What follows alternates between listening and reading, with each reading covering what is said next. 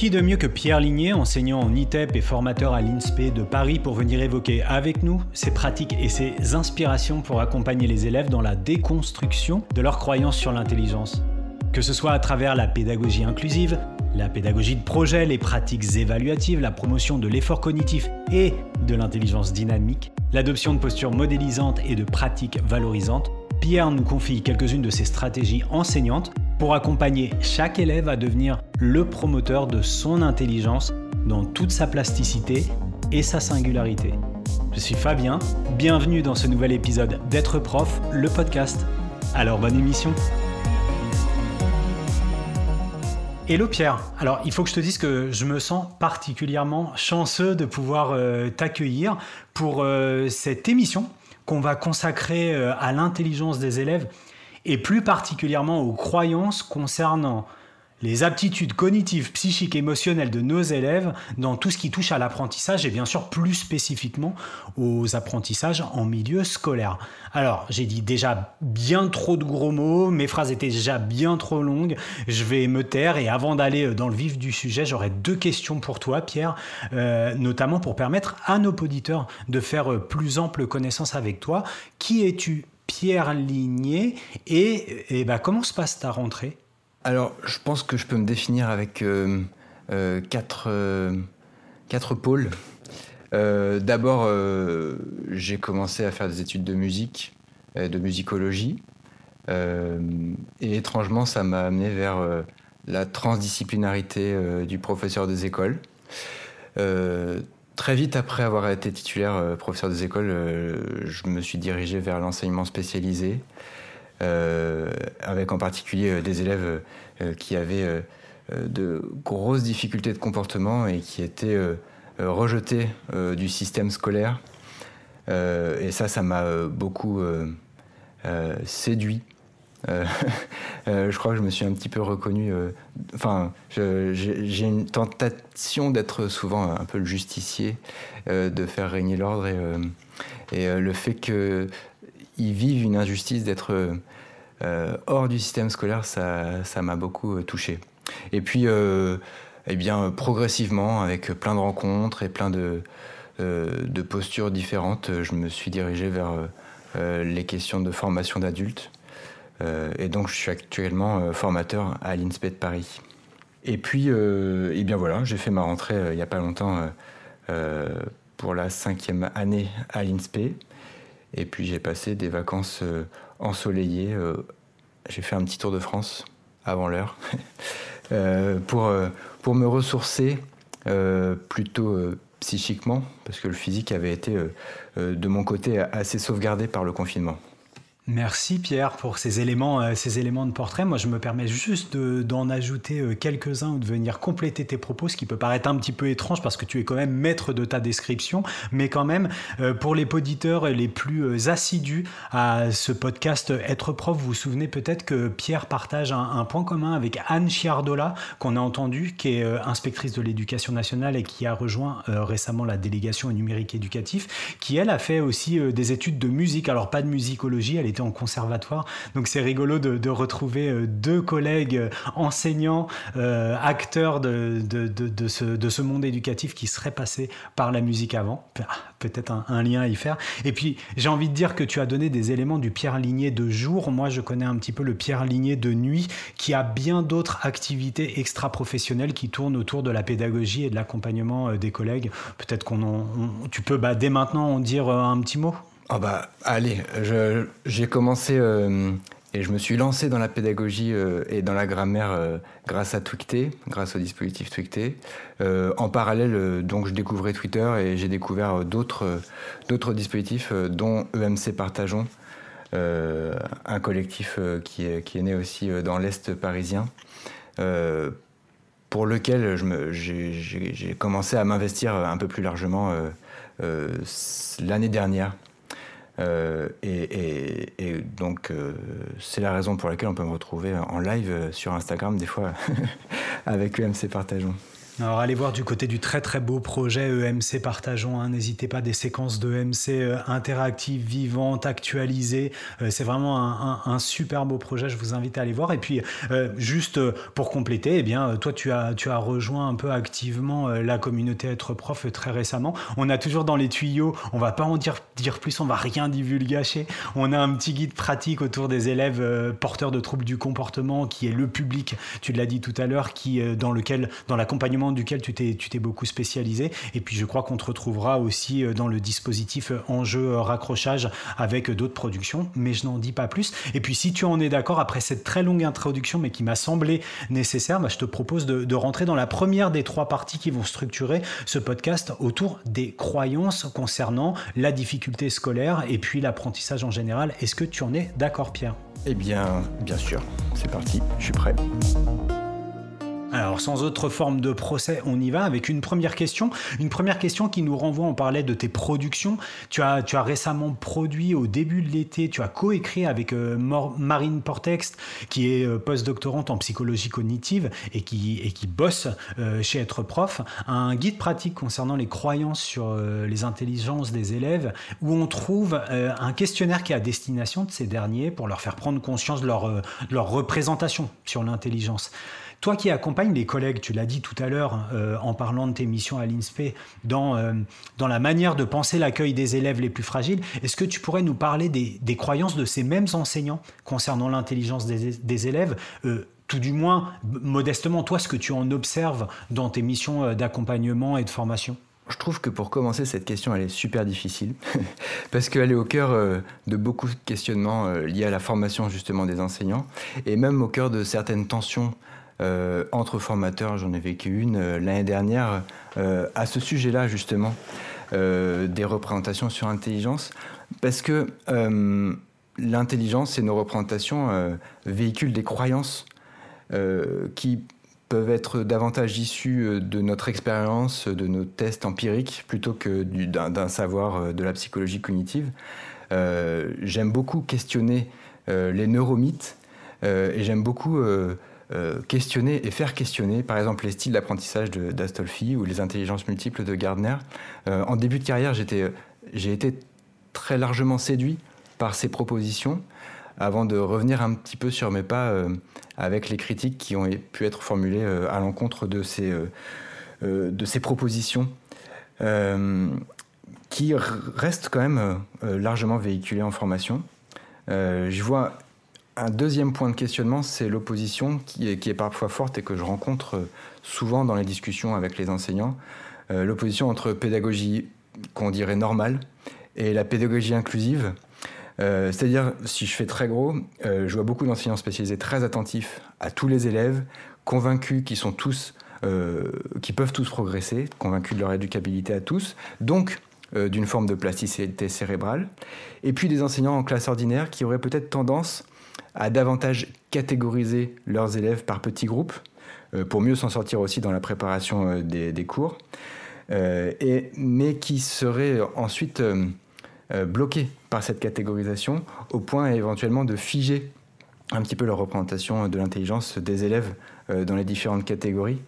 J'ai presque envie de dire que la constante macabre d'avoir euh, quelques élèves euh, en, difficulté, un gros groupe de la classe euh, qui, s'en sort, et puis quelques élèves à la pointe des apprentissages, se retournerait contre certains enseignants sous une forme de prophétie autoréalisatrice, c'est-à-dire je vais avoir ça, donc j'ai ça. Et puis pour finir, je vois autre chose, c'est aussi ben, le poids énorme dans l'éducation nationale, historique, euh, du travail sur l'intelligence de Binet et Simon, le test du QI, euh, qui, euh, il y a encore quelques années, en tout cas pour Paris, était une condition pour rentrer en SECPA, et qui donc peut-être historiquement dans l'éducation nationale, le QI, donc une certaine forme de vision de l'intelligence, figerait un petit peu certaines de nos représentations d'enseignants.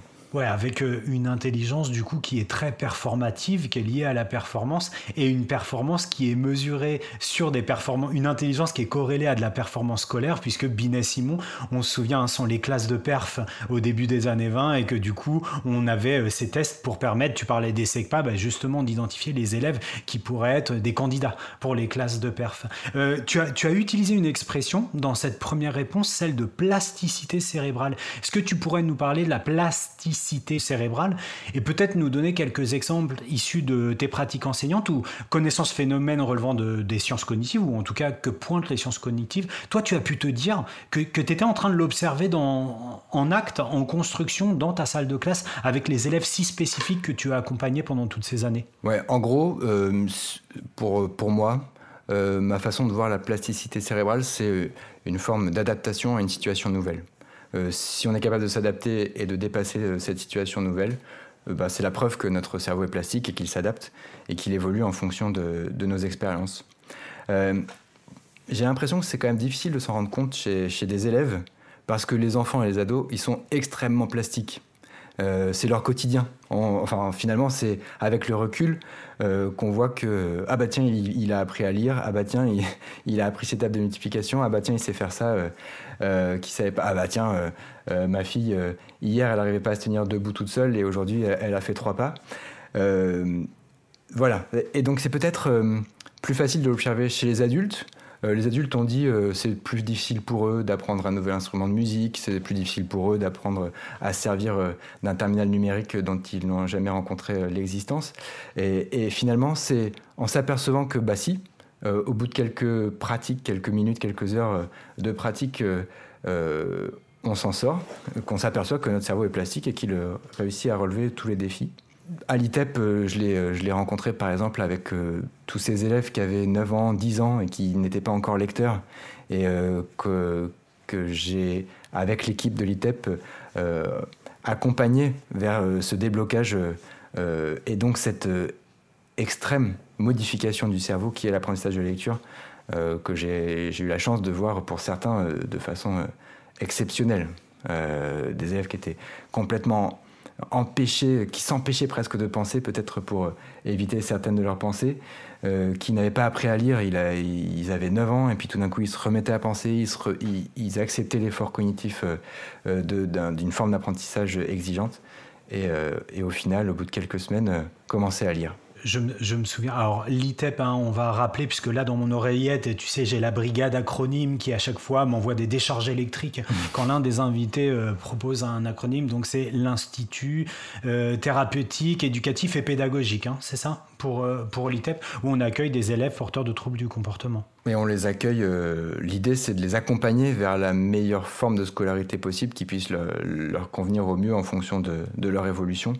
Euh, c'est euh, un établissement médico-social, qui a vocation à accompagner l'éducation nationale avec des professionnels euh, certifiés dans le domaine thérapeutique et éducatif des équipes pluridisciplinaires dans lesquelles on, peut observer un petit peu ce public, euh, j'ai envie de dire, euh, avec un grossissement à la loupe de ce qui peut créer des difficultés des apprentissages parce qu'on a une grosse inhibition des, fonctions psychiques, euh, des, capacités, des capacités cognitives, voire émotionnelles, ou en tout cas on a des déviances émotionnelles chez ces élèves. Et, on comprend dès lors ton intérêt pour cette question des croyances la plasticité cérébrale quand on a travaillé avec, avec ces élèves-là. Alors, tu as, enseigné hein, de longues années en ITEP. Euh, tu peux nous parler, euh, parce que justement, il y a cet effet grossissant à la loupe des renforçateurs euh, dans l'échec scolaire des élèves. Je pense notamment aux effets de type stéréotype, par exemple avec ces élèves, c'est-à-dire à la fois la crainte pour eux de confirmer dans leur quotidien, dans la non-performance scolaire, des stéréotypes sociaux liés à leur groupe social ou familial mais aussi peut-être la crainte d'être jugé conformément à ces mêmes euh, stéréotypes. Euh, ils sont paresseux, ils sont limités intellectuellement, ils manquent de culture. Comment contrer, nous, dans nos actions euh, enseignantes, alors pas seulement pour le public d'ITEP, mais pour tous les élèves, ces effets de stéréotypes et du coup de croyances des élèves sur leur propre performance? En fait, c'est à la fois très simple et très compliqué. Enfin, parce que j'ai l'impression que c'est très simple parce qu'un comportement, quel qu'il soit, que ce, enfin, que soit un stéréotype, euh, enfin un comportement visible ou un comportement de motivation euh, d'apprentissage, euh, c'est juste ce qui reste de notre rencontre avec l'autre, renforcé petit à petit par l'expérience. mais en même temps, c'est très compliqué parce que les comportements et les stéréotypes se renforcent d'eux-mêmes si on ne fait pas exprès de les contrer.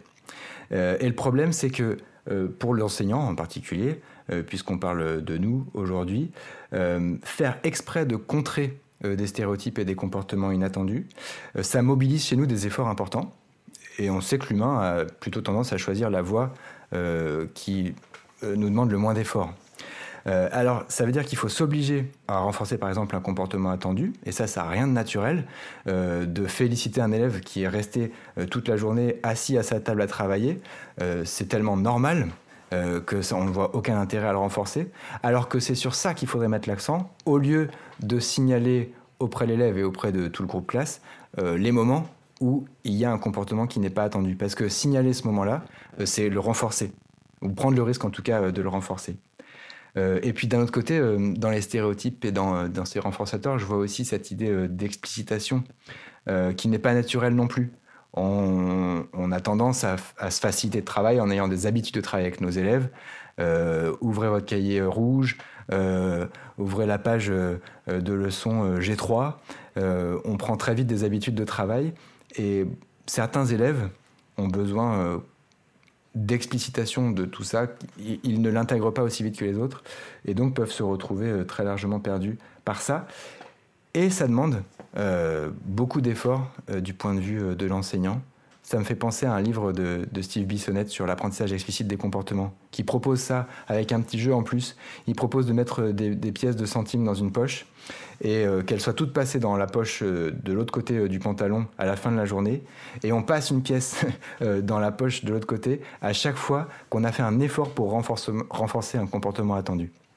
ce qui montre bien à quel point, même si ça c'est un jeu qui peut paraître dérisoire, mais qui montre bien à quel point c'est euh, c'est un effort euh, qu'on n'est pas amené à faire spontanément quand on est enseignant. Du coup, tu as parlé de, du fait de prendre conscience soi-même de ses propres, de, ce, de ce phénomène de, des renforçateurs, de, valoriser plutôt que de blâmer, d'expliciter et d'expliciter au maximum et de lever les implicites. Et puis, euh, tu attires l'attention de nos collègues, et je penserai notamment aux, collègues en première séquence de carrière qui, qui écouteraient ce podcast, de se dire, euh, on culpabilise pas à l'excès si on n'y arrive pas, parce que ça peut paraître simple, mais c'est extrêmement compliqué de s'appliquer euh, cette vigilance. Puis tu nous a pointé une petite ressource de Steve Bissonnette sur, sur les comportements. Euh, oui, édition La Chenelière, non? J'étais en train de chercher. Oui, bien sûr. c'est québécois, enfin oui, je dis bien sûr. une édition et des, bouquins qu'on recommande aux collègues, même s'ils sont un peu chers, parfois difficiles à se procurer. Mais aux éditions La Chenelière, euh, vous n'hésitez surtout pas. On vous mettra, on trouvera un moyen pour vous mettre les références du bouquin dont vient de parler euh, Pierre euh, dans les notes de l'émission. Pour cette première partie, une, dernière question pour toi, peut-être Pierre. dans une excellente fiche outil de votre guide pratique, dont il a été déjà question lors de la, de la première question, tu nous proposes avec Marine Portex cinq grands principes pour changer les croyances sur l'intelligence dans la classe. Tu viens d'en évoquer un euh, de façon assez indirecte. On a longuement évoqué à ce micro avec Anne Cherdola, dont on parlait aussi tout à l'heure pendant l'introduction, la relation aux familles. J'aimerais bien t'entendre sur l'importance ou pas de travailler au plus près des familles pour modifier leurs croyances à elles sur l'intelligence et puis de savoir quels effets il pourrait potentiellement y en avoir. Ben, je vais m'appuyer sur deux choses. Euh, une phrase, une expression que j'ai entendue très souvent à l'ITEP, euh, c'est cette idée de conflit de loyauté. Et puis sur autre chose, c'est mon expérience dans la formation des enseignants spécialisés, parce que c'est une question qui est au cœur euh, euh, de l'enseignement, de la formation pour le CAPEI. Euh, en fait, pour revenir à ce conflit de loyauté, pour faire progresser un enfant, je crois qu'il faut jamais qu'il se retrouve à choisir entre le point de vue d'un enseignant et celui de ses parents. Sinon, il choisit un camp. ça peut être un des deux, mais on, a une chance sur deux de perdre l'élève. et cette vision systémique, eh ben, c'est justement une part de, de, la formation des enseignants spécialisés qu'on appelle personnes ressources. Euh, c'est cette idée de prendre conscience qu'on fait des choses pour faire progresser les élèves de manière directe, en contact avec eux, mais on fait aussi des choses pour faire progresser les élèves de manière indirecte, c'est-à-dire par l'intermédiaire de tous les autres adultes, parents compris. Euh, et que ce modèle systémique complexe, euh, on a essayé de le transmettre à travers le guide dont on est en train de parler aujourd'hui, parce que euh, à travers toutes les fiches et les différentes fiches outils, parce que euh, faire progresser les élèves et sur leurs croyances au niveau de l'intelligence, ça a un impact euh, sur les enseignants qui font travailler ces élèves, ça a un impact sur les parents à qui ils en parleront le soir, et inversement, c'est-à-dire que en parler avec les parents et en parler, parler avec les collègues, ça fait progresser les élèves. Donc en gros, tout est imbriqué, et je suis convaincu, comme, comme d'autres, comme Anne, comme toi, je pense aussi, que les parents sont un maillon indispensable de la chaîne de progrès des enfants. Merci Pierre pour ces éclairages et on renvoie les auditeurs, si cela n'a pas déjà été fait, vers les trois excellentes émissions euh, avec Anne Cherdola sur les relations aux familles. Moi, ça me fait penser à, une citation qui avait en exergue d'un des guides pratiques qui est sorti pour l'opération Cap Rentrée 2020 chez Être Prof, c'est que l'essentiel des apprentissages des élèves euh, repose sur tout ce que nous ne leur disons pas. Et je trouve que ce que tu viens euh, d'évoquer dans le travail avec les collègues et avec les familles, ça l'illustre bien. うん。Après avoir évoqué avec toi euh, toutes ces questions sur les conceptions de l'intelligence, hein, l'idée ce serait d'aller sur euh, l'enseignement de l'intelligence. C'est rigolo parce que je repense à des élèves d'ITEP qui un jour sont venus me voir pendant un temps de pause et, m'ont demandé de leur expliquer un jour l'intelligence. Et du coup, euh, c'était dommage de faire ça sur un temps de, sur un temps de pause alors que ça aurait pu faire, faire, faire l'objet de toute une, une séquence et d'un projet avec eux. Mais justement, c'est dans ce sens-là où je veux t'amener. Je me fais l'empêcheur de tourner en rond et je dirais que n'étant moi ni un spécialiste de la cognition, ni un psychologue, euh, je pourrais dire je ne vois pas très bien comment faire pour enseigner l'intelligence, même si euh, la formule est peut-être un petit peu euh, un petit peu galvaudée. Toi, ça serait quoi tes conseils pour intégrer des séquences en appui sur une expertise enseignante pour ne pas avoir l'impression de jouer l'apprenti sorcier quand on dédie des temps de classe à, à échanger avec les élèves, à construire des connaissances sur ce que peut être l'intelligence? Tu as clairement raison, et je ne suis pas non plus un spécialiste euh, des questions cognitives. Et c'est pour ça, d'ailleurs, que le guide est porté par une docteure en psychologie euh, cognitive qui est Marine Portex. Et euh, du coup, ça m'emmène vers mon premier conseil. on a tous la possibilité au XXIe siècle de s'appuyer sur les chercheurs, de s'appuyer sur leurs conférences qui sont en ligne. je pense au Collège de France qui regorge de conférences euh, et donc j'en regarde régulièrement de Stanislas Dehaene pour, euh, pour ne citer que lui. Et, puis euh, s'appuyer sur les documents qu'ils produisent. Alors, il y a Marine chez Être Prof, il y a par exemple Olivier Houdet avec son labo Lapsidé qui travaille énormément avec beaucoup d'enseignants. Je vois à Paris, il y a un appel à collaborer avec lui qui paraît chaque année dans la lettre d'information des enseignants. donc ça, je pense que c'est fondamental. Ne, ne pas hésiter à aller regarder une petite conférence euh, TED, euh, à aller euh, écouter un avis d'un chercheur et une vulgarisation de son travail. Le deuxième conseil, c'est surtout ne pas hésiter à mettre des choses en pratique en classe.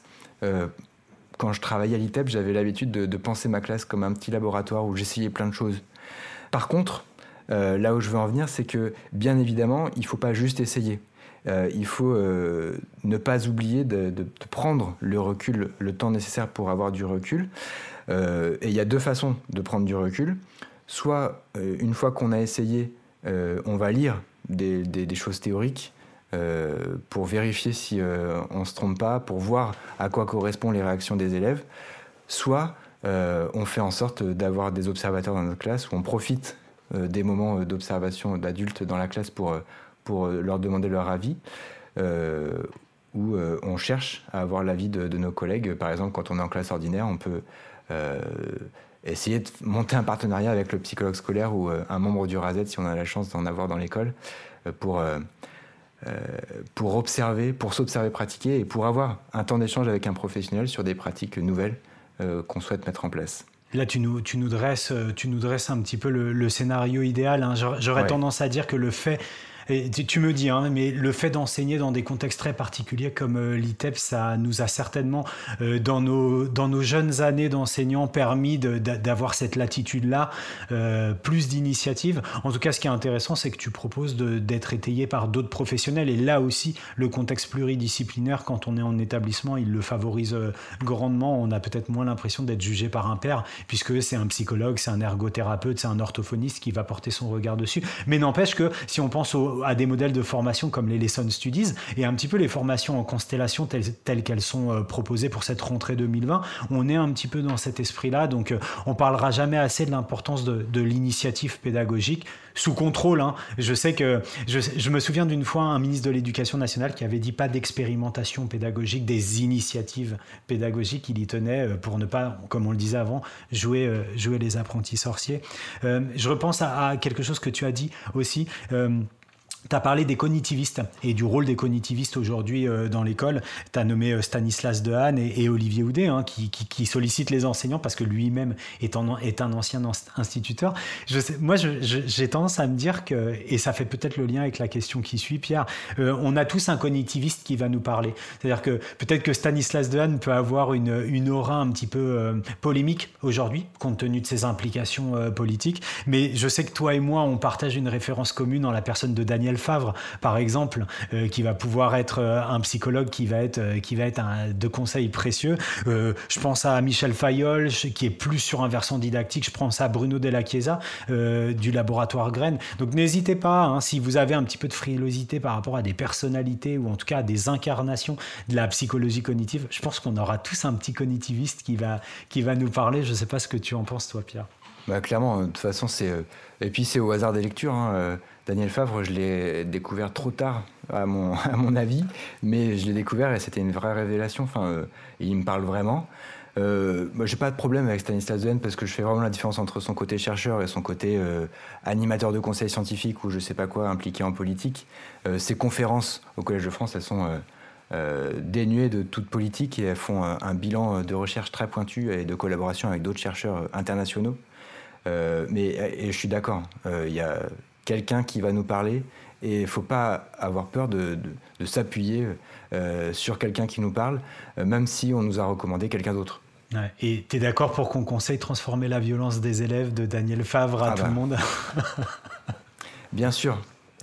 Euh, de, la base jusqu'au sommet de l'éducation nationale. Je le recommande. Je recommande la lecture. Pour notre petite Rocco. Et du coup, on vient de parler, euh, on vient de, parler de, de, de, sciences cognitives, donc de psychologie cognitive, hein, euh, avec, avec Marine et puis avec tous ces cognitivistes qu'on vient de citer. Toi, il y a d'autres sources d'inspiration applicables à notre quotidien euh, de pédagogues qui viennent nourrir euh, tes réflexions, qui ont nourri euh, tes pratiques et qui, vont, qui ont pu notamment t'aider à déconstruire les croyances sur l'intelligence? Oui, je mets un petit temps de réflexion parce que, en fait, il y a un côté, c'est difficile de se dégager de la psychologie cognitive. Enfin, j'ai l'impression que c'est devenu un, un, mot qui englobe pas mal de pratiques. par exemple, est-ce que les neurosciences, c'est de la psychologie cognitive? Bref, euh, en fait, j'aimerais euh, citer une autre de nos références communes, c'est Valérie Barry. juste pour dire que elle, elle n'hésite pas à convoquer toutes les sciences humaines, et je crois que je vais le faire aussi, c'est-à-dire que je m'appuie sur, enfin humblement, mais sur la philo, sur la socio, sur l'anthropologie, par exemple Charles Gardou. Euh, fait euh, largement évoluer les représentations de l'enseignement spécialisé, alors qu'il n'est pas euh, en sciences de l'éducation. et puis même, même sans en avoir peur, mais en, en, la prenant avec le recul nécessaire, la psychanalytique et la branche psychanalytique de la psychologie peut apporter des choses. on a le droit de lire Freud ou, Lacan sans avoir peur euh, de, tomber dans le piège et, euh, de devenir un, plus psychanalytiste qu'enseignant. Psychanalyste, ouais. voilà, et puis donc j'hésite pas non plus à, aller chercher la pensée de Descartes et de Schopenhauer qui s'opposent un petit peu sur leur façon de, de voir l'humain et la façon d'être entre euh, penser et vouloir pour Schopenhauer. Et, j'aime beaucoup, par exemple, les travaux d'Antonio Damasio, et je ne sais pas s'il est vraiment psychologue cognitif ou juste psychologue, euh, sur les liens entre cognition et émotion. Et puis, euh, à les dernières références, la, la, ligne que j'aime suivre et que j'ai découverte récemment également, qui va de Condorcet et Itard avec son, son éducation de l'enfant sauvage jusqu'à Mérieux. Qui revendique voilà, une éducabilité de tous.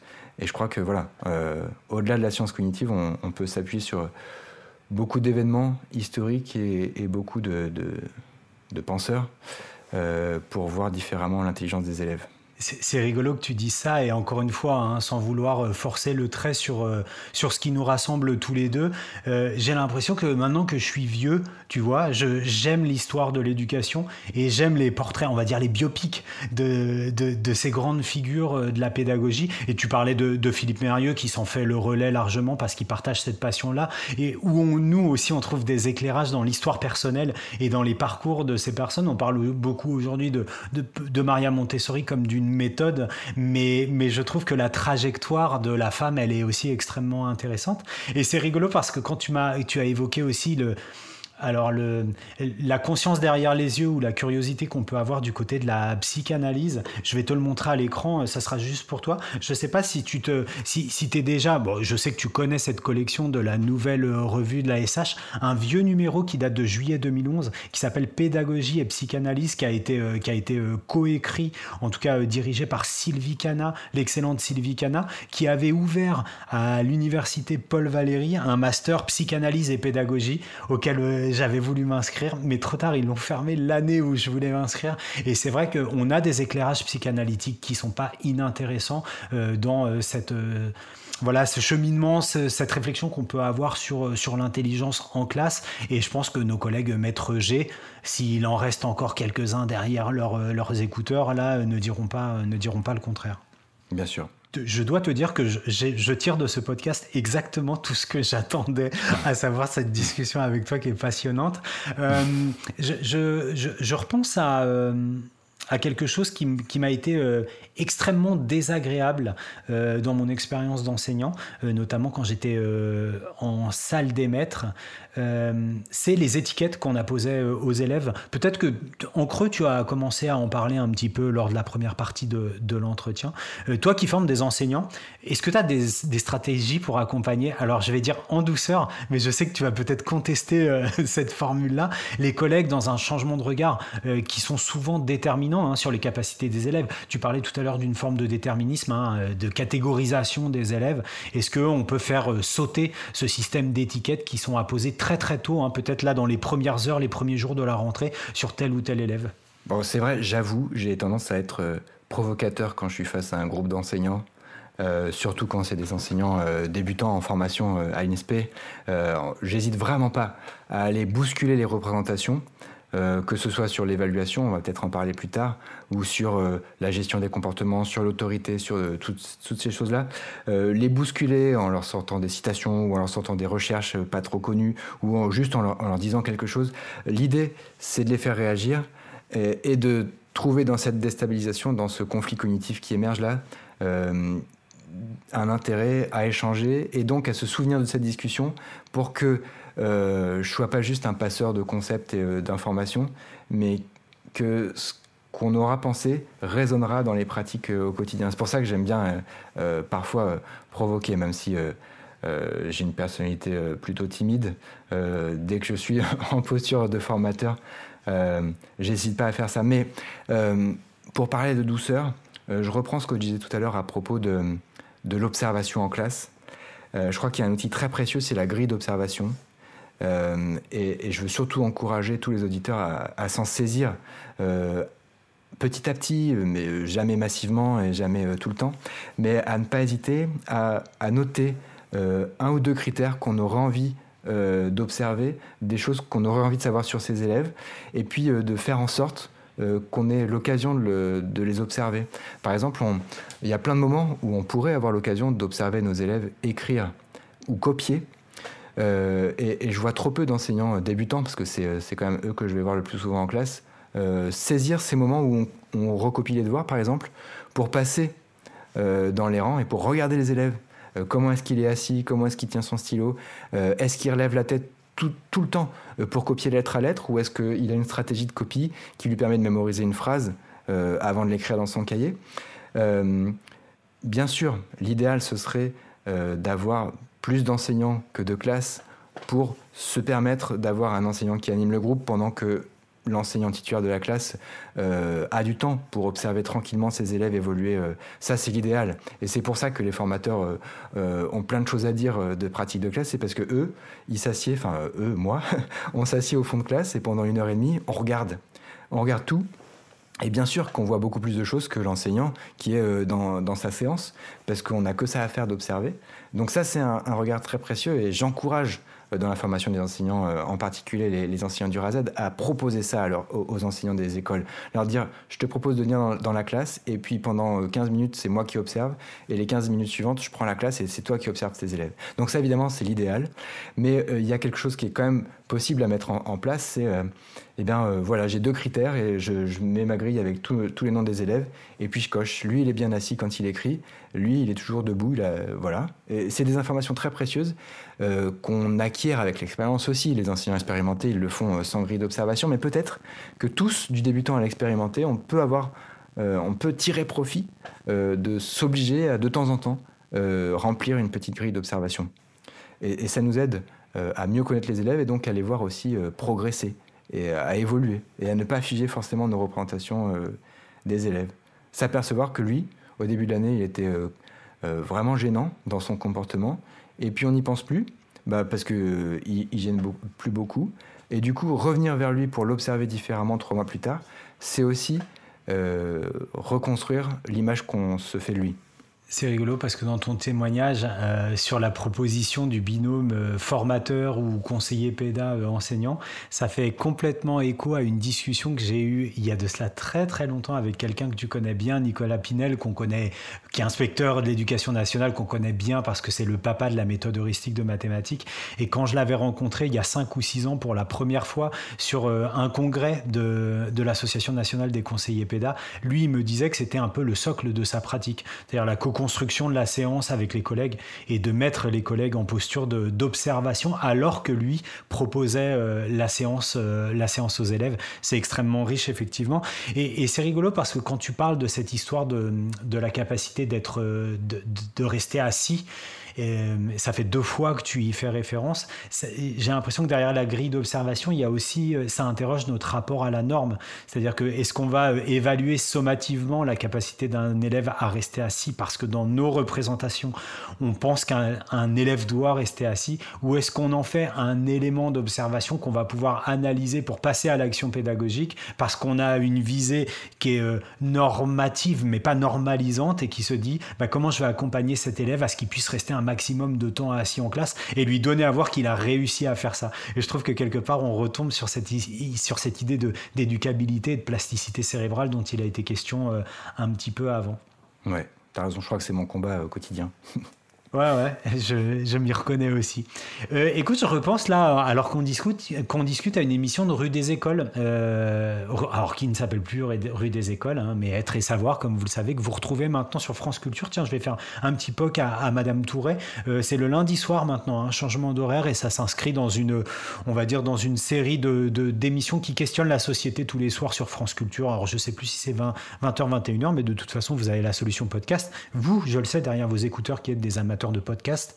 Euh, donc j'avais entendu dans Rue des Écoles à l'époque, euh, quelqu'un que tu connais certainement, Benoît Falaise qui expliquait comment l'incarnation et le fait de vivre les valeurs de la République, et là je parle à un des concepteurs de, MC Partageons, hein, était le meilleur des moyens pour le prof d'enseigner ces mêmes valeurs. Est-ce qu'il en est de même pour, euh, pour toi, s'agissant de l'intelligence, de la place qu'on lui donne dans l'espace classe? Et, du coup, quelles, seraient les postures constructives pour l'enseignant, les éléments du discours et de l'action et de son action qui vont euh, promouvoir une vision... Euh, euh, d'intelligence dynamique, respectueuse et inclusive. En gros, comment est-ce qu'on se fait un modèle d'intelligence euh, auprès des élèves?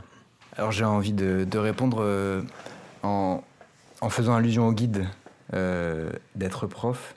Marine, elle a, développé une fiche outil qui propose des façons de s'adresser à l'élève favorable à la promotion d'une intelligence dynamique. Et je crois qu'on peut garder en tête cette règle simple, en fait. Valoriser l'effort cognitif dans toutes les situations, quel que soit l'élève. Euh, parce que chacun produit un effort. Euh, et dans notre système scolaire, c'est pas l'effort qui est récompensé, c'est le résultat. Mais peut-être que tous les élèves produisent un effort, et, c'est en, insistant sur cet effort-là que, les élèves seront valorisés, qu'on valorisera leur estime d'eux-mêmes et donc qu'ils auront envie de continuer à produire des efforts dans le contexte scolaire. Et, donc c'est un levier de motivation. en gros, plus on est valorisé sur sa production, par l'effort qu'on a fait en particulier, plus on a tendance à vouloir reproduire cet effort et donc moins on, perd d'élèves euh, pour, euh, pour se rapprocher de cette expression d'élèves décrocheurs. les élèves décrocheurs, c'est euh, aussi des élèves qui n'ont plus confiance dans l'éducation nationale, enfin dans le système, ou alors qui n'ont plus confiance en eux. Peut-être aussi parce que trop souvent, on a valorisé la production d'élèves qui n'avaient même peut-être fait moins d'efforts qu'eux, au détriment de leur, de leur effort à eux. Et, tu penses qu'il n'y a pas, là je, repense à mon expérience personnelle, notamment en institution, euh, tu penses qu'à un moment il n'y a pas un risque de, sombrer ou de basculer dans une forme de, survalorisation? Moi je sais qu'à un moment j'ai pu perdre certains repères euh, parce que j'étais en institution avec des élèves en situation de handicap et euh, on m'a pointé le fait que, que je valorisais des choses qui n'étaient peut-être pas valorisables et que c'était inscrire ou induire en erreur l'élève sur sa capacité, le leurrer en gros. Est-ce que tu penses que ça, il faut, on a des garde-fous contre ça? Je sais pas. Je sais pas si il euh, y a un risque de trop valoriser. Euh, pour moi, le risque là, euh, c'est, ça reste encore de pas assez valoriser. peut-être que c'est parce que on n'a pas pris l'habitude de beaucoup valoriser. Qu'un enseignant qui valorise beaucoup peut faire peur. Euh, plutôt que l'inverse. Enfin, je sais pas. Euh, euh, c'est sûr qu'il y a deux, choses qui, s'affrontent, deux paysages pédagogiques qui s'affrontent entre la répression et enlever des points en fonction des erreurs, et puis de l'autre côté, mettre en valeur les progrès, les efforts et valoriser les comportements attendus. Peut-être qu'il y a un juste milieu à trouver, peut-être que ce juste milieu, il est à trouver effectivement en fonction de l'endroit où on travaille. Et je suis d'accord avec toi, c'est un message aussi qu'il faut avoir euh, quand on travaille en ITEP. C'est euh, euh, là, vous avez le droit de, faire une crise. C'est l'endroit où vous pouvez taper sur les murs et lancer les chaises. mais vous savez que cet endroit, il vous est réservé ici pour le faire, parce que à côté, à l'école, ce ne sera pas possible. Là, on vous chouchoute, on vous plaque au sol, mais en même temps, c'est avec une couverture et c'est pour votre bien. dans la rue, vous ne pourrez pas parler comme ça aux adultes. Euh, et finalement, c'est cette bascule-là qui doit être opérée, c'est-à-dire survaloriser euh, sans surprotéger. Ok, le plaquage au sol avec la couverture, je retiens comme, euh, comme, technique. oui, parce qu'on plaque au sol en ITEP, hein, c'est des choses qui arrivent, les élèves sont, sont, en, crise. Donc, en tout cas, on enveloppe. On enveloppe complètement. Et on le fait le plus possible, évidemment, avec des couvertures plutôt que soi-même avec son corps. après, ça arrive que euh, la violence prenne le dessus euh, et qu'il faille euh, bloquer des gestes. Mais ouais, enfin, voilà, ne pas retenir dans, dans, ce que j'ai dit le fait de plaquer. Hein, le verbe peut-être un peu violent. Ben, en fait, c'est une réalité. Je voulais pas mettre un point de saillance là-dessus. Hein. alors toi, tu as dit on enveloppe, je me dis on, contient souvent, on, compte, oui, on contient l'enfant. On va passer à une troisième partie qui est celle de, qu'on a intitulée Pratiquer l'intelligence en classe et qui est euh, désignée comme telle dans, votre guide Pratiquer avec Marine, avec, euh, Marine Portex. Euh, alors, il est beaucoup question, et je sais que tu es euh, un adepte de, des propositions pédagogiques dites des tâches complexes. On en, retrouve, on en retrouve quelques éléments dans le guide pratique. Est-ce que tu pourrais rappeler en quoi ces tâches peuvent constituer des activités qui sont stimulantes et propices à mettre en lumière la malléabilité ou la plasticité de l'intelligence sous toutes ses formes? Alors, je vais résumer très grossièrement et euh, faut pas m'en vouloir si vous êtes des adeptes de la tâche complexe de se résumer très grossier, mais euh, en gros, la tâche complexe, ça repose sur les grands principes de la pédagogie de projet. Peut-être qu'il y a des choses qui s'en distinguent, etc. Mais euh, l'idée, c'est qu'on demande à des élèves de se confronter à un problème et c'est là où j'y vois un double avantage. Il y a un avantage pour l'élève, parce que lorsque cette mise en œuvre elle est ritualisée, elle est reconnue par les élèves, euh, c'est plus un, obstacle euh, devant lequel on abandonne, c'est une pratique de classe. Et on sait qu'on a réussi la première, on, sait qu'on a réussi la deuxième, donc euh, on, a confiance en soi pour réussir la suivante.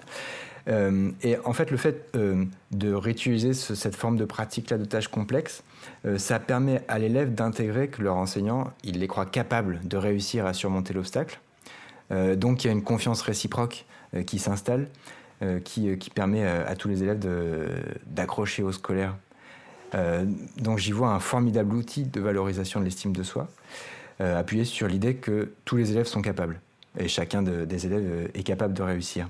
Et l'autre avantage, ça repose sur cette idée de pédagogie de projet qui ne peut pas se faire sans l'idée de travailler en groupe. Euh, euh, et si on résume euh, la plasticité de l'intelligence par la capacité à s'adapter, et eh ben là, dans la tâche complexe en classe, il faut non seulement s'adapter individuellement, à la manière dont le pense Jean Piaget, c'est-à-dire assimilation, accommodation. Il y a un obstacle, on, on l'assimile, on, on, le fait sien, et puis on s'y accommode, et puis voilà, on a progressé. il faut aussi, dans la tâche complexe, s'adapter à l'autre, aux propositions des autres, euh, tel que ça a été décrit par exemple par Vygotsky ou Brunner, ce qu'on appelle le conflit socio-cognitif, c'est-à-dire que euh, des échanges et du conflit cognitif euh, inter-individuel n'est quelque chose qui, nous fait tous évoluer. Et, là, on voit en action dans la tâche complexe des élèves qui s'adaptent à soi, à la tâche et à l'autre, qui cherchent, qui évoluent, qui prennent du plaisir à dépasser l'obstacle cognitif et donc qui, qui montrent que l'intelligence est malléable et que euh, elle cherche avant tout à s'adapter euh, aux environnements dans lesquels on évolue. Alors, euh, et, des références pour, des ressources pour mettre en place des tâches complexes? Toi, tu en vois quelques-unes pour donner des pistes à, des collègues qui souhaiteraient se lancer et avec des espèces de, de canevas, de framework pédagogiques comme ça pour se dire. je ne sais plus si on en a mis dans le guide. Là, j'en ai pas de tête. mais globalement, il y a quelques blogs académiques qui, euh, qui propose des trames et puis euh, des, regroupements d'enseignants qui proposent des exemples aussi de tâches complexes euh, en ligne. Peut-être qu'on pourra retrouver ça pour mettre des références plus tard. J'avoue que je n'en ai pas directement en tête. Moi, je pense spontanément à un programme dont on a déjà parlé ici, qui sont les Saventuriers, euh, école de la recherche, où je trouve qu'on est, ah, est vraiment dans l'archétype euh, de, la tâche complexe, euh, dans ce sens où, en tout cas, où personne n'a la réponse à la question qui est posée, ou au problème qui est posé à l'ensemble de la classe. Je trouve que ça peut être un, un, bon début, puis en plus, on est accompagné par des chercheurs, ce qui n'est pas, ce qui n'est pas négligeable. Bien sûr, mais c'est là que je distinguais peut-être la tâche complexe de la pédagogie du projet. Enfin, ouais, bon, on pourrait peut-être discuter une prochaine fois de la différence entre les deux, mais euh, Les Saventuriers, c'est une formidable euh, aventure de classe que je rapproche plutôt de la pédagogie de projet. Et la tâche complexe, ce serait euh, l'amorce du projet, plus que l'ensemble. Mais je suis totalement d'accord que c'est une ressource incontournable de tout enseignant. Je te, propose qu'on se retrouve pour un podcast sur, sur la tâche complexe. Euh, j'aimerais reprendre avec toi un autre de ces grands poncifs. Hein, le mot, euh, je l'ai entendu ce matin dans la bouche d'un ancien Premier ministre qui ne l'utilisait pas euh, enfin, avec une connotation péjorative, donc je le dis. Hein. Donc c'est un poncif de la réflexion pédagogique de ce début du 21e siècle hein, et de la fin du 20e siècle, qui est le statut de l'erreur. dans la première partie de l'émission, on évoquait la déconstruction des croyances. Et dans mon expérience enseignante, j'ai connu peu de réflexes apprenants aussi tenaces que celui de l'appréhension sclérosante de l'erreur. Comment faire pour modifier cette perception avec des élèves qui sont parfois marqués au fer rouge par ce rapport à l'erreur? Il me semble que d'abord, euh, une difficulté principale vient du lien lexical et culturel entre le mot erreur et le mot faute. Euh, et à chaque fois que j'aborde cette distinction, je suis un peu gêné, c'est vrai, parce que c'est un peu comme quand on se moque des enseignants qui revendiquent d'écrire en vert plutôt qu'en rouge. Euh, j'ai bien conscience que dans la vie de tous les jours, c'est pas grave d'employer l'un ou l'autre, de dire erreur ou faute, euh, de même que de dire inclusion ou intégration. c'est pas grave, on se comprend. mais et, et, je comprends totalement que beaucoup d'enseignants aient autre chose à faire que de penser avec moi la distinction entre l'erreur et la faute ou entre punition et sanction. Mais pour moi, c'est le vrai point de départ en fait. Euh, le statut de l'erreur, il est trop étroitement lié à la faute morale et à l'absence de travail. Euh, c'est-à-dire qu'un élève qui fait une erreur dans l'imaginaire collectif, euh, soit il n'a pas fait attention, et presque délibérément, c'était écrit au tableau, je vous avais dit de faire attention, et pourtant, tu as fait une erreur de copie, soit il a fait une erreur parce qu'il n'a pas assez travaillé. et j'ai l'impression que ce qu'il faut construire, euh, c'est une représentation de l'erreur non pas comme un échec, mais comme une étape. Et j'irai presque plus loin que la citation de Michael Jordan qui est euh, en exergue dans le livre. C'est-à-dire que euh, non, c'est pas normal de se tromper, parce que tromper, on en revient à cette idée de faute et donc de morale. Euh, mais, plutôt, euh, c'est important de dire que tu n'as pas réussi ça en entier du premier coup, d'accord? Mais regarde ce que tu as réussi à faire que tu n'avais encore jamais montré en classe. De mettre en avant euh, ce qui a été réussi par petites étapes, plutôt que de, d'apporter un poids considérable à ce qui n'a pas été réussi, qu'on pourrait qualifier d'erreur ou de faute en fonction de vos choix linguistiques. Alors tout à l'heure, tu tout, tout, à l'heure là, on, parle du rapport à l'erreur, ce qui nous envoie sur la question euh, sur la question de l'évaluation. Tout à l'heure, tu disais, hein, tu disais qu'on allait certainement parler de l'évaluation. Bah oui, bien vu, Pierre Ligné, je vais te parler d'évaluation. Euh, en 2014, j'avais été très très marqué par une initiative qui avait été menée dans, l'académie de Poitiers, dans le cadre du, diplôme national du brevet. C'est une initiative qui s'appelait le barème graduel pour l'exercice de la dictée, donc de la dictée du brevet. C'était Madame Barbaran. Euh, IGEN de lettres qui avait proposé pour cet examen terminal un barème pour l'épreuve de la dictée qui valorisait les réussites plutôt qu'il ne sanctionnait les erreurs. Euh, est-ce que cela, est-ce que ce que tu décris comme l'évaluation positive dans le guide hein, et les quelques éléments que tu viens de nous fournir, est-ce que c'est ça? Est-ce que ce mode d'évaluation formative lors de rendez-vous sommatifs, euh, il peut s'appliquer à d'autres champs disciplinaires? Est-ce qu'on peut noter sur ce qui est bon et oublier de décompter des points, enfin arrêter de décompter des points sur ce qui ne l'est pas? Je crois que c'est euh, la base d'un changement de, de paradigme pédagogique.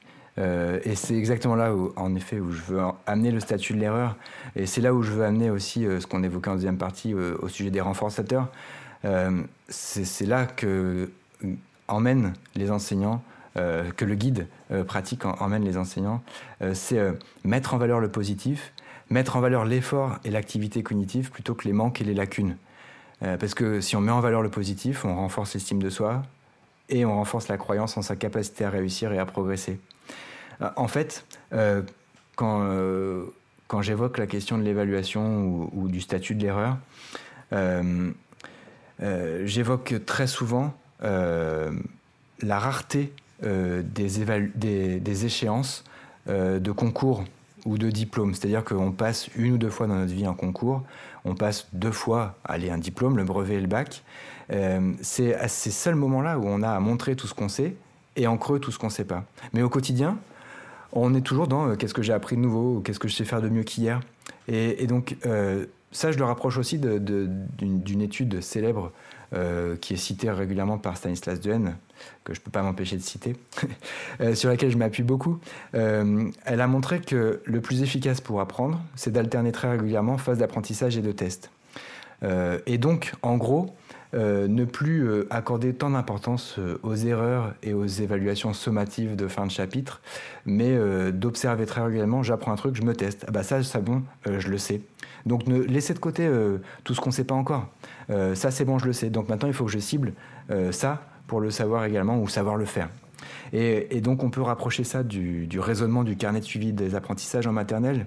Euh, qui est euh, prolongé euh, par beaucoup d'initiatives, de, livrets de compétences qui sont issus de la pédagogie institutionnelle, les fameuses ceintures de compétences. c'est vérifier régulièrement ce qu'on sait et valider régulièrement ce qu'on sait faire de plus qu'avant. Et donc en gros, c'est observer la plasticité de son cerveau, plutôt que de chercher à tout prix quels réseaux neuronaux ne sont pas encore connectés. Oui, du coup, ce que j'entends derrière, c'est aussi euh, quelque chose qui est mis en avant dans la, dans la méta-analyse de John Hattie, dans son apprentissage visible sur les feedbacks, sur la fréquence et la qualité des feedbacks qui peuvent être donnés euh, à l'apprenant, soit par l'enseignant, soit par cette position de test bienveillant dans lequel on le place et qui lui permet de faire le point sur euh, la, construction de, des apprentissages. Ouais, c'est fondamental en évaluation de, de bien penser la place du feedback, enfin du retour d'information euh, pour le dire en, français québécois. Euh, euh, cette idée que l'évaluation sommative, en fait, plus la distance temporelle entre ce qu'on produit et le retour d'information sur ce qu'on a produit est long, moins ça n'a d'impact sur nos apprentissages. Donc des évaluations sommatives de fin de chapitre pour lesquelles les élèves sortent de la classe sans savoir si ce qu'ils ont produit est correct n'a aucun intérêt dans leur cycle d'apprentissage. Ça a de l'intérêt pour savoir où ils en sont, mais eux n'apprennent rien. Alors que si on alterne régulièrement, presque par exemple à la fin de chaque, séance, on se teste, on se teste, on se teste, euh, on aura appris quelque chose pendant la séance, on l'aura testé, même peut-être on leur a demandé de le revoir et en début de séance suivante on se reteste, etc., euh, a un fort impact sur la capacité d'apprendre des élèves parce que le feedback est, tout de suite. On sait tout de suite, euh, avec un test court évidemment, c'est pas une évaluation d'une heure, euh, ce qu'on a appris et ce qu'il nous reste encore à apprendre. Donc il faut être bien au clair en tant qu'enseignant. Hein, si notre objectif c'est de permettre aux élèves d'apprendre ou de leur permettre de réussir des examens euh, comme, comme les petits Chinois, ça n'est pas une critique des petits Chinois et du système scolaire chinois, c'est juste une, un autre rapport à, l'enseignement et à l'apprentissage. C'est exactement ce que je dis. Quand euh, on fait des évaluations sommatives, euh, il faut le dire clairement aux élèves, on s'entraîne à passer le brevet, à passer le bac et à passer un concours de la fonction publique. Tout le reste du temps, on a des choses à apprendre, donc on fait des tests réguliers et rapides. C'est déjà, euh, Pierre, la dernière question de, cette, de ce podcast que, je voulais te, que je voulais te soumettre, avec, je tiens à te le dire, un, timing proche euh, de la perfection euh, dans le format. ce qu'on peut lire en sous-texte dans votre guide avec Marine, c'est que lorsque l'on évoque l'intelligence d'un enfant en classe, on évoque avant tout la manière d'actualiser dans un contexte bienveillant, engageant, stimulant son intelligence pour ne servir qu'un seul objectif. Hein. on vient d'en parler, en tout cas l'objectif qui nous semble important à nous, c'est euh, celui de la construction d'apprentissage à la portée de cet élève. Euh, on est bien sur un sujet apprenant à qui on redonne tout son pouvoir d'agir, mais lorsque malgré toute cette bienveillance et l'ingénierie pédagogique dont tu as parlé, euh, l'élève réalise qu'il n'apprend pas, est-ce qu'on ne prend pas le risque d'accentuer un biais de confirmation qui ferait penser à l'élève qu'en fin de compte, c'est, il est vraiment un mauvais objet Je ne peux pas dire le contraire, mais, euh, mais rien que l'idée de, concevoir euh, la progression euh, des apprentissages avec l'élève en lui montrant et en lui disant T'en es là, on va valider ça la prochaine fois, lui montre le, parcours qu'il a déjà réalisé plutôt que tout ce qu'il ne sait pas. Et en fait, ça repose sur ces questions de la motivation et ça me permet de, de placer une image que j'adore, euh, que j'ai empruntée à Olivier Houdet, qu'il a lui-même emprunté euh, euh, d'après lui à Michel Serres, dans La Petite Poussette. C'est l'image d'un élève qui est en classe comme à la montagne. Il fait un effort énorme pour gravir un premier sommet, puis une fois en haut, il s'aperçoit qu'il n'y a pas une montagne, mais il y a une chaîne de montagnes. et ça pose un double problème. Ça veut dire qu'il faut qu'il accepte de redescendre, c'est-à-dire de se remettre en position de ne pas savoir et d'apprenant, et qu'il accepte qu'il va y avoir à nouveau un effort à produire. Et donc, dans le cas euh, euh, des élèves les, plus en difficulté, euh, le risque de figer la pensée et de se dire bon, bah, je sais faire ça, je vais pas redescendre de la montagne, ça au moins je sais le faire. vous pouvez faire tout ce que vous voulez, moi je resterai sur mon addition réitérée, même si vous me proposez de multiplier. et donc j'en reviens à cette proposition du carnet de des apprentissages, j'insiste, parce que euh, je crois que c'est très important. J'en parle très souvent. Euh, là où j'en parle le plus, je crois, c'est quand je vais voir des enseignants en SECPA. Mais euh, parce que eux, les élèves de SECPA, sont l'archétype de l'élève qui a la plus mauvaise estime de lui-même. je crois qu'il faut essayer au maximum de faire en sorte que l'élève s'observe progresser. et donc, pour reprendre des propositions de la psychologie cognitive, non seulement qu'il s'observe progresser, mais aussi qu'on fixe avec lui des objectifs et donc de s'apercevoir régulièrement qu'ils sont atteints. Et donc si on fixe des objectifs réguliers, moi dans ma pratique euh, à l'ITEP, euh, à chacun de mes élèves, je fixais euh, des objectifs par discipline, par période. Je leur disais, voilà, ça, on l'a validé progressivement pendant la période, maintenant, on a des nouveaux objectifs. et donc, évidemment, la question, en fait, c'est la question de la différenciation. Parce que la différenciation, c'est pas figer des élèves dans un modèle euh, et organiser sa classe en fonction de ce qu'on croit savoir des élèves, en disant bon bah eux euh, ils, ont, ils, sont en difficulté quand il faut produire de l'écrit, donc à chaque fois que je leur donnerai une dictée, ils auront euh, deux phrases au lieu de quatre, et puis je mettrai les majuscules en début de ligne, etc. Mais c'est en, gros la différenciation, c'est fixer des objectifs différents à chaque élève en fonction de là où il en est, de ce qu'il sait faire et de ce qu'il ne sait pas encore faire.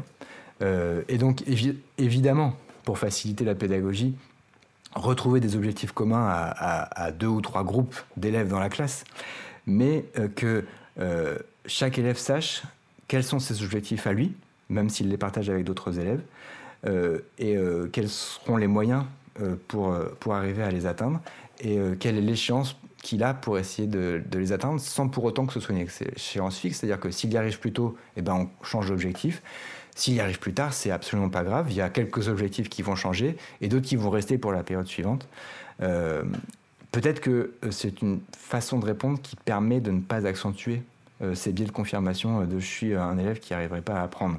Parce que euh, c'est l'objectif de tout enseignant de faire progresser ses élèves, et tous les enseignants arrivent à faire progresser leurs élèves, le tout c'est de s'en apercevoir quand on est enseignant et de faire l'effort que tous les élèves s'aperçoivent qu'ils ont progressé être à l'écoute, donner à voir et faire confiance à l'intelligence de tous les élèves, ça pourrait, euh, ça pourrait un petit peu résumer de façon euh, bien trop rapide euh, l'ensemble de ces propos et de ce qui est proposé dans votre guide pratique marine.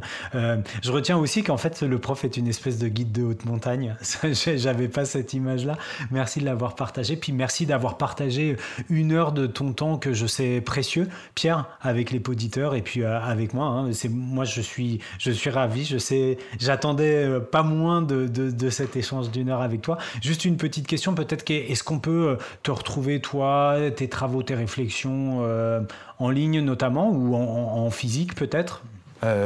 Alors, je crois que ça sera plus intéressant en physique qu'en ligne, parce que j'ai ouvert un blog il y a quelques années, et ça fait très longtemps que j'ai pas réussi à prendre du temps pour le mettre à jour j'ai plein de projets dans, dans, mon bloc-notes, là, dans, l'ordinateur. Il y, a, y a, plein d'articles qui sont débutés, euh, avec plein d'outils que j'aimerais beaucoup partager. Euh, promis, dès que, dès que je trouve du temps, euh, je, je, mets à jour le site. sinon, évidemment, on a parlé de MC Partageons, et, et comme je fais partie de l'équipe active du dispositif, on peut échanger avec moi à travers les réseaux sociaux, Instagram ou, ou, Twitter, que ce soit sur mon compte perso ou via, via MC Partageons. Et puis, bah, on peut me retrouver. Euh, je travaille à Paris, donc si on a envie d'échanger avec moi, il n'y a aucun problème pour me retrouver à Paris. Le plus simple, peut-être, ce serait de s'inscrire en Master MEF, mais euh, mais euh, mais il y a plein d'autres plein d'autres occasions. Et puis, par exemple, être prof va devenir une plateforme sur laquelle on va pouvoir progressivement, je suis sûr, échanger avec moi et, et, et retrouver notre travail commun de collaboration euh, et de coécriture de guides ou de, de tutos euh, régulièrement. Eh ben, on a, on a hâte de t'y retrouver, euh, Pierre. Encore merci. Merci aux auditeurs pour l'intérêt qu'ils qu'il témoignent à ce podcast. bah, Pierre, on te retrouve très très vite. Et puis vous, auditeurs, on vous retrouve très vite également pour un prochain épisode d'être prof, le podcast. Bye bye.